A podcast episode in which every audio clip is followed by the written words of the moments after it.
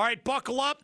It is time for our weekly NCAA tournament bubble watch. What we do is look across the great state of North Carolina, even on Duke Carolina rivalry day, and we share with you who's in the big dance, who's out of the big dance, the wrong side of the bubble, the right side of the bubble, and we go beyond our state and include the entirety of the 15 team Atlantic Coast Conference since it does call North Carolina home with the headquarters in Greensboro and since we do since we do have four ACC members here in our backyard. Beyond the ACC, remember, in most cases, you got to win your league tournament to get in. This year, it might be in all cases you need to lead, win your league tournament to get in. But on our weekly Bubble Watch update date, and don't forget to buckle up in the great state of North Carolina, you will face a $179 fine. That's every seat, every time. It is the law here in North Carolina. In a lot of other places, you as the driver end up with the penalty, even if it's somebody else in your vehicle not wearing your seatbelt. Don't forget to buckle up, and always remember to buckle up when it's time for the Bubble Watch. Beyond the ACC, here's how it breaks down, Darren. The Davidson Wildcats of Bob McKillop, I think, are the second best team in the Atlantic 10 behind Rhode Island.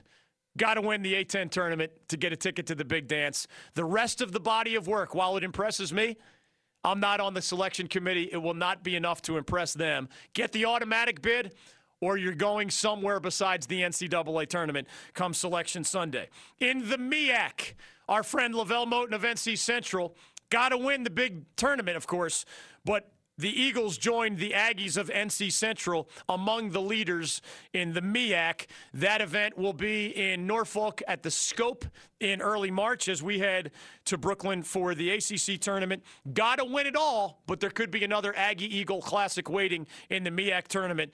The champion there will, of course, get the automatic bid. Got to win it all is the theme outside of several ACC teams that can get in as at large bids. UNC Greensboro, Wes Miller. There's only one team better than you in your league. It's East Tennessee State University. Still, you got to win the SoCon tournament to get that automatic bid. And in the Big South, I like our odds, Darren. UNC Asheville, Campbell, Gardner Webb, and High Point are all among the best teams in the Big South. It's almost like a 50 50 bet. If you're just betting on our state, one of those four is going to win that league's tournament and get that automatic bid. In ACC country, of course, UVA is still a number one. I have Duke as a two. Clemson in basketball, yes, is a three seed. I have Carolina and Miami both as five seeds as we speak. Heels with a chance to bolster their resume tonight against the top 10 Blue Devils. I have Louisville and Florida State solidly in for now, but as eight seeds. The Cardinals have been sliding recently under first year head coach David Padgett. I have NC State still in, but as an 11 seed. Virginia Tech after their win over the Wolfpack last night, bumped slightly up to a 10 seed. Syracuse is slightly on the wrong side of the bubble.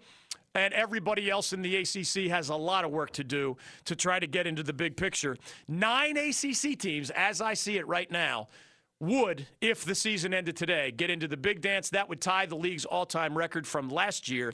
Regardless of those t- details, just don't forget buckle up or face a $179 fine. That's every seat, every time.